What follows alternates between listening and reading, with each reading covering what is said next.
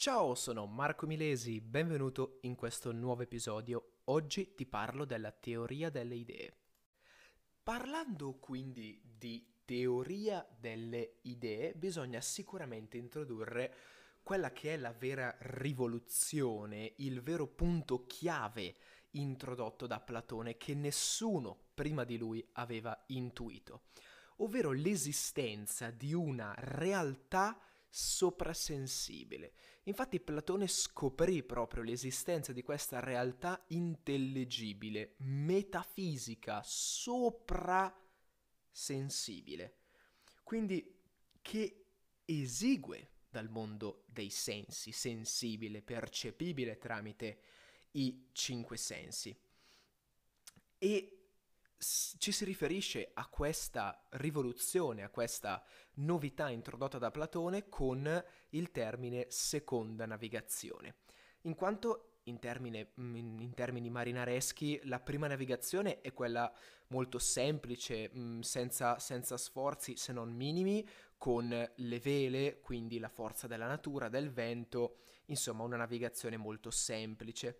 E poi quando il vento cede e non c'è più, cede lo spazio e la calma e tutto, in quel momento bisogna prendere in mano i remi e iniziare a fare fatica a remare e questa si chiama seconda navigazione.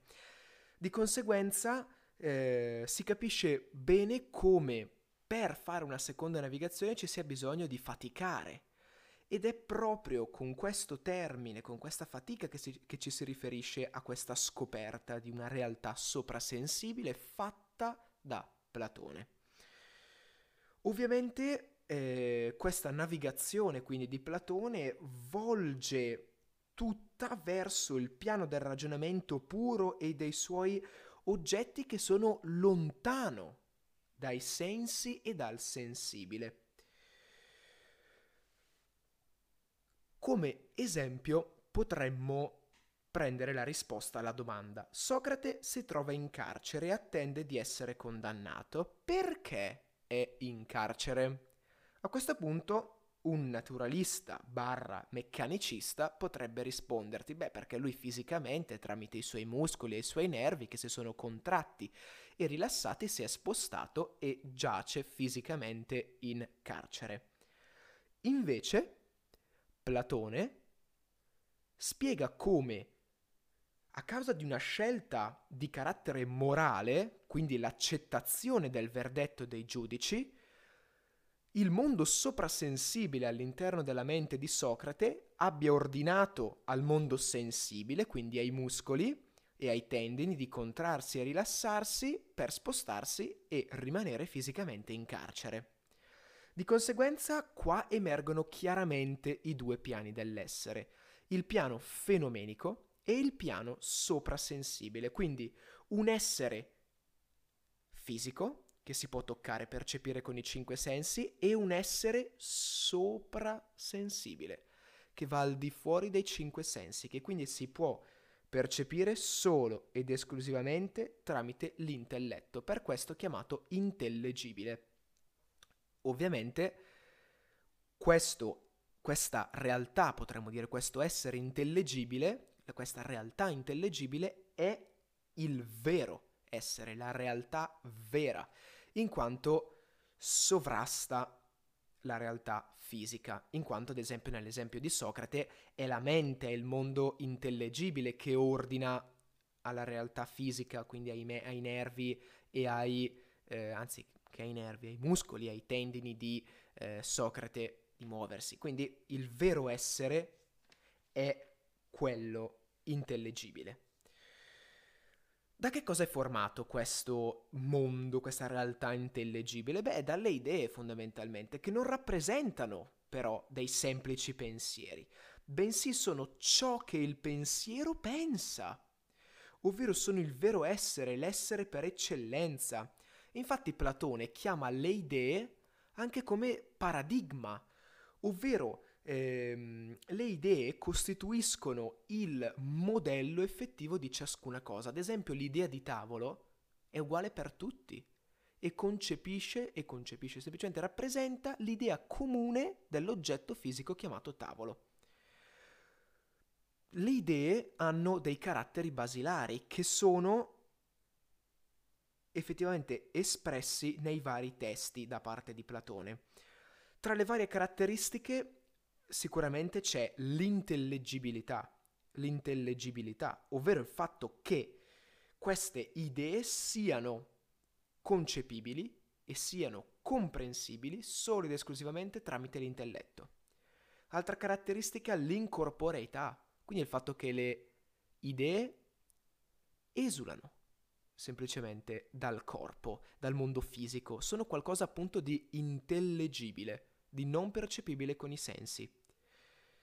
Altra caratteristica, le idee sono l'essere in senso pieno, cioè sono l'essere che veramente è, in quanto non nascono e non periscono le idee, sono semplicemente eterne, infinite. Un'altra caratteristica delle idee, e qua potremmo aprire una eh, discussione, l'immutabilità. A mio parere questo, questa caratteristica, questo carattere delle idee è sbagliato. Ad ogni modo, eh, Platone spiega come le idee siano immutabili. La perseità, un altro carattere, ovvero il fatto che le idee sono in sé e per sé, cioè sono oggettive, non possono essere interpretate soggettivamente in base ad ognuno di noi come è fatto. L'unità, altra caratteristica, il fatto che le idee sono quindi un'unità di tutte quante le cose che le rappresentano, cioè io posso avere più tavoli e tutte insieme comunque rispondono all'idea unica e qual carattere unità di tavolo. Quindi vediamo eh, a questo punto il mito dell'iperuranio iperuranio spiegato all'interno del Fedro, usato in realtà all'interno del Fedro. Cosa, perché cosa sta iperuranio? Iperuranio letteralmente sta per luogo sopra il cielo o sopra il cosmo fisico, quindi indica un luogo che non è spazialmente determinato, eh, in quanto le idee comunque sono senza figura, sono prive di colore, invisibili e sono coglibili solo con l'intelligenza, con l'intelletto.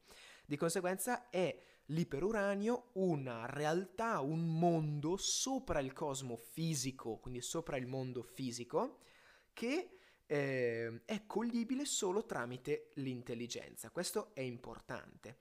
E all'interno del Fedone, quindi un altro testo, non il Fedro, ma il Fedone, Platone esprime come ehm, come posso dire, eh, quali sono questi, questi rapporti che ci sono tra il sensibile e invece l'intellegibile. Sono dei rapporti di mimesi o imitazione, rapporti di metessi o partecipazione, rapporti di koinonia o comunanza e rapporti di parusia o presenza. Andiamo in ordine. Perché rapporti di mimesi? Perché tra l'essere tangibile, fenomenico e l'essere invece intellegibile c'è un rapporto di mimesi? Beh, perché l'uno è il simile dell'altro, cioè un tavolo fisico che appartiene al mondo fisico, al cosmo fisico, non è altro che l'imitazione dell'idea di tavolo che risiede all'interno della nostra mente. Quindi questa è la tipologia di rapporto di mimesi un rapporto di metessio, di partecipazione, in quanto l'idea in qualche modo partecipa alla creazione e anche all'oggetto finale che la rappresenta. Rapporti di comunanza, in quanto condividono la stessa idea, condividono le stesse caratteristiche. E rapporti di parusia o presenza, in quanto si può dire che l'intellegibile sia presente nel sensibile perché comunque è la causa del causato, cioè l'intellegibile è la causa di quello, quindi l'idea di tavolo è la causa poi del tavolo effettivamente. Di conseguenza possiamo dire che l'idea, ad esempio l'idea di bellezza, è un paradigma, in quanto esprime come le cose debbano essere strutturate in modo tale da essere definite belle. E la stessa cosa per tutte le altre idee. Vediamo quindi ora la struttura del mondo ideale secondo Platone. Platone spiega come le idee sono ingenerate, incorruttibili, immutabili, ad esempio come l'essere eleatico, e fonde i due problemi, se vogliamo, sollevati da Eraclito e Parmenide all'interno della sua tesi, ovvero Eraclito diceva che tutto quanto fluisce, parlava del perenne fluire, e questa caratteristica, dice Platone, è propria dell'essere sensibile. Tutto fluisce nel, nel cosmo fisico, nell'essere sensibile, fenomenico. Invece l'immutabilità, che era la caratteristica di Parmenide, l'opposto di quello che diceva Eraclito, è tipico del mondo soprasensibile. Quindi lui fonde questi due problemi. Inoltre, nel dialogo che porta il titolo Parmenide, spiega come l'uno non è senza i molti, così come i molti non sono senza l'uno. Quindi va un po' a rispondere a questa problematica. E inoltre, nel testo denominato Sofista, va a spiegare come ogni idea ha una certa di, ess- una certa dose di ehm, essere, ma anche una dose infinita di non essere, perché un'idea, per essere se stessa, deve contemporaneamente non essere tutte le altre. Questi sono dei ragionamenti molto interessanti fatti da Platone. Un altro ragionamento che fa importantissimo all'interno del testo chiamato Repubblica spiega cos'è per lui l'idea del bene. Quindi l'idea del bene è, secondo Platone, un principio incondizionato e assoluto, su cui però Platone, oltre a dire che non è sostanza o essenza, ma ancora al di sopra della sostanza, per dignità e potenza, oltre a questo non dice nulla, riserva tutto quanto all'oralità, alle dottrine non scritte. Analizziamo ora, entriamo un po' nel, nel dettaglio di questa idea del bene e quindi introduciamo il cosiddetto eh, uno e la diade indefinita. L'uno cos'è? L'uno è il bene fondamentalmente, quindi cos'è, cos'è che è questo, eh, questo uno? Beh, l'uno riassume, riassume in sé il bene, in quanto tutto ciò che l'uno produce è bene. La diade, invece, è la contrapposizione dell'uno ed è anche lui un secondo principio. È chiamata quindi diade o dualità di grande e piccolo e dalla, cooper- eh, scusate, dalla cooperazione di questi due principi originari fuori, vengono fuori anzi tutte le idee quindi si può dire che l'uno è il principio di essere, l'idea bene, del bene è il principio dell'essere. È anche principio di verità e conoscibilità, perché soltanto ciò che è definito poi è intellegibile, conoscibile, è principio di valore, perché comunque la delimitazione e la definizione implicano ordine e perfezione. Quindi Platone va un po' a determinare una sorta di ordine, ehm, un ordine gerarchico, una serie gerarchica delle varie idee. Quindi spiega come prima vengano le idee ehm, più generali, quindi l'essere, quiete, movimento, identità, diversità. Forse sullo stesso piano ci sono i cosiddetti numeri ideali o le idee numeri, quindi l'unità, la dualità, eccetera, eccetera. Queste idee sono al vertice, sulla punta del mondo ideale, in quanto tutte le altre si riferiscono a queste, quindi partecipano a queste, ma non il contrario. Ricordiamo che gli enti matematici per Platone ricoprono un ruolo ma relativamente importante, infatti li pone, li pone gli enti matematici nel gradino più basso della gerarchia, in quanto sono molteplici pur essendo intellegibili. Quindi li ha chiamati un po' così dei, degli enti intermedi, quindi a metà strada tra le idee e le cose. Ora, come eh, ultima parte, anzi in realtà penultima però, vabbè, poi sulla parte del Dio e del divino c'è gran poco da dire. Come ultima parte vediamo ehm, da dove nasce invece il mondo fisico. Cioè abbiamo, abbiamo visto pressappoco come si forma eh, questa, questa, sorta di, eh, di, mondo ideale, il mondo eh, soprasensibile, ora vediamo invece il mondo sensibile.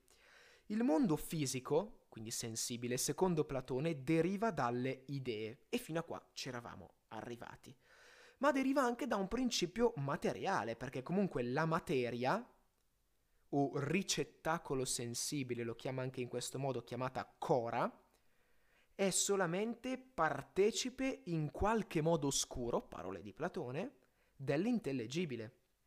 E certo, perché abbiamo già spiegato che non è altro che mimesi, quindi una sorta di rappresentazione delle idee. E secondo Platone esiste un demiurgo, che sarebbe un dio artefice, pensante e volente, che prendendo come modello il mondo delle idee, cerca di creare la materia secondo questo modello e facendo questo procedimento ha prodotto il mondo fisico. Quindi c'è un modello, c'è una copia, il modello è il mondo ideale, il mondo ideale, appunto idea, fatto dalle idee. C'è una copia che sarebbe il mondo sensibile fisico e c'è un artefice, che è il demiurgo, signori. Quindi il mondo dell'intellegibile è eterno. Stessa caratteristica dell'artefice, il demiurgo, l'intelligenza quindi. Invece il mondo sensibile costruito dal, demurgio, dal demu, demiurgo eh, è nato o si è stato generato. Quindi sono due cose diverse. Il demiurgo e il mondo soprasensibile sono ingenerati ed eterni. Il mondo sensibile invece è generato. E qua uno può dire, ma perché questo demiurgo si è svegliato un giorno e ha detto io voglio creare il mondo?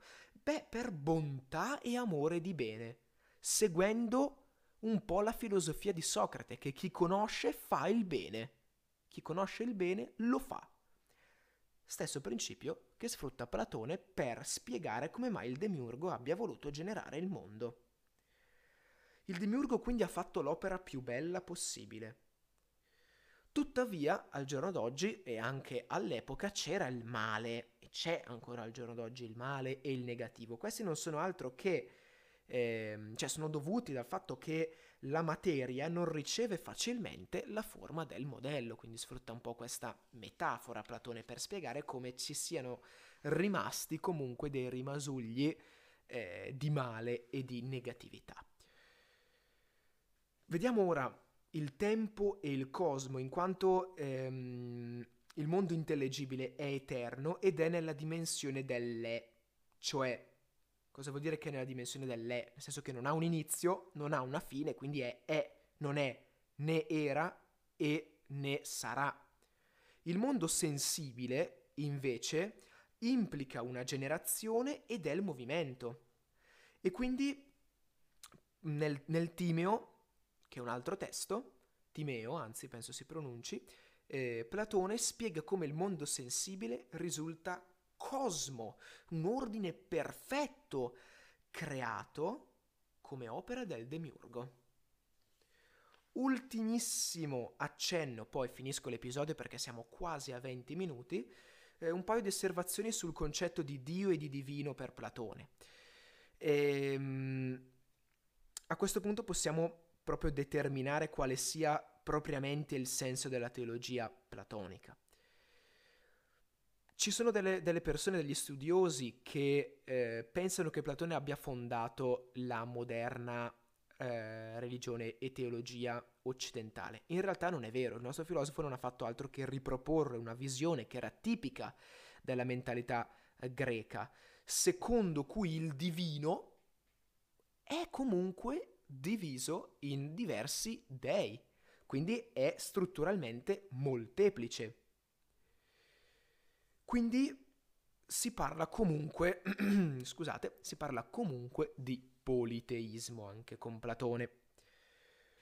Grazie mille per avermi seguito in questo episodio, ci vediamo nel, nella prossima puntata dove parleremo della conoscenza e della dialettica. Grazie e a presto. Ciao!